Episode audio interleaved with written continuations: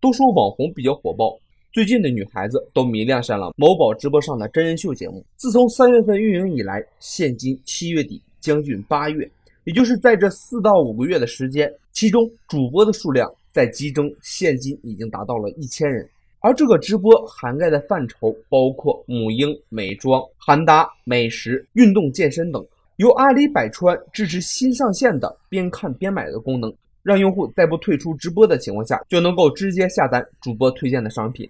目前该平台每天直播的场次近五百场，其中有一半的观众为九零后。与其他直播频道不一样的是，该频道它定位于消费类直播。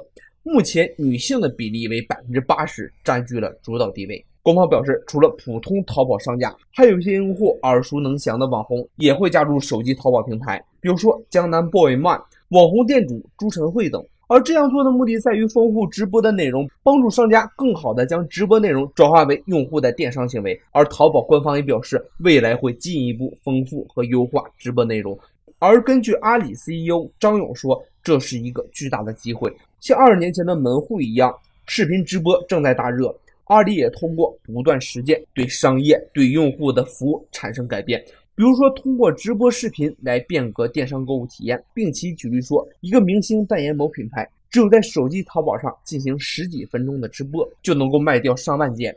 为什么一个网红能够带来数以万计的成交量？为什么一个人的影响力能够如此之大？这完全依托于技术进步。使之人与人之间无缝连接，这也是我们今天面临的巨大机会。做生意的方式正在发生着巨大改变。那申请淘宝的主播需要哪些申请条件呢？可以在这里找到了网友总结的几点，仅供参考。第一，喜欢购物，有非常丰富的购物经验，这样别人才会相信你的挑选能力。第二，时尚有品位。第三，品牌知识面广。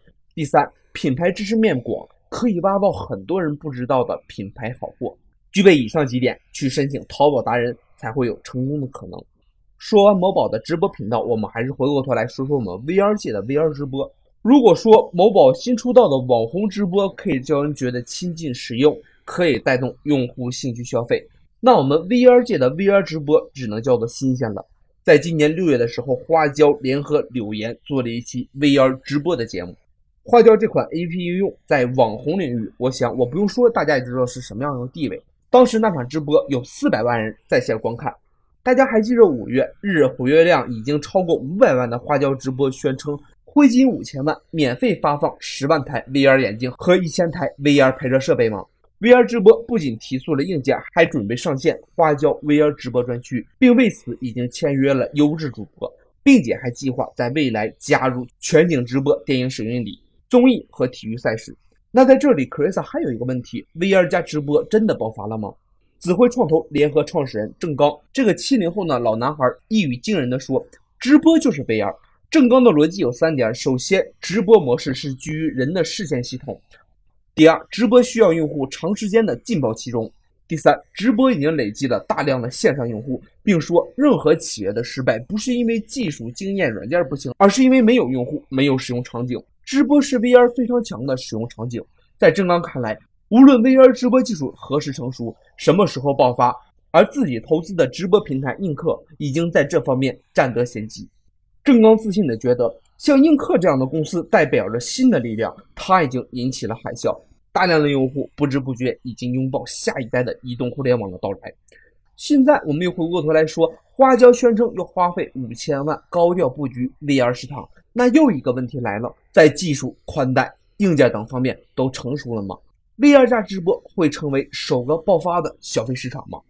大家还记得二月时高盛虚拟现实研究报告的预测，到了二零二五年，VR 市场规模有望达到八百亿美元，全球直播市场可能会达到四十亿美元。虽然前景很大，但是 VR 直播能够成为商业化，由以下三个关键因素决定：第一，VR 设备的普及率。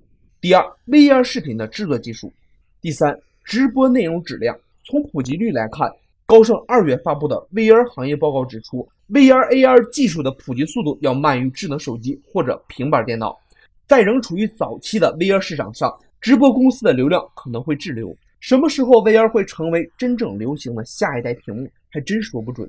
从内容来看主打社交的 VR 直播中，主播是否能够迅速掌握操作要领，产生出高质量的互动内容？同时，社交互动是否会受到头显的限制？这些疑问都对 VR 直播构想提出巨大的挑战。从硬件技术来看，目前 VR 直播多见于移动设备中，采用头显加上移动端的 APP 呈现模式，用户视角相对固定。无论是游戏还是视频，长时间佩戴头显的眩晕感还是无法克服，这些都是 VR 直播大众化的障碍。从成本上来看，在内容传输上，对于普通视频传输成本。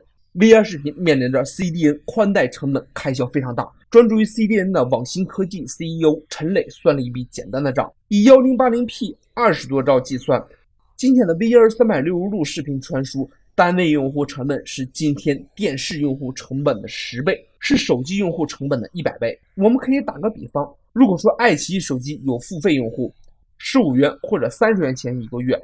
而想要保持同样的利润率，会员需要支付三千元一个月来观看 VR。由此我们看来，想象很丰满，现实很骨感。在目前设备尚未普及，内容还不到位，成本也下不来，VR 加直播的爆发可能性没有想象中的那么快。到了节目的最后，拿郑刚说的一句话：虚拟现实一定是适应所有行业，而人与人之间的关系是所有产业中最重要的关系。抓住人，你就抓住了产业。而这些话值得所有从业者深思。好，今天的手机直播和 VR 直播就到这里，我们下期再见，谢谢大家的捧场。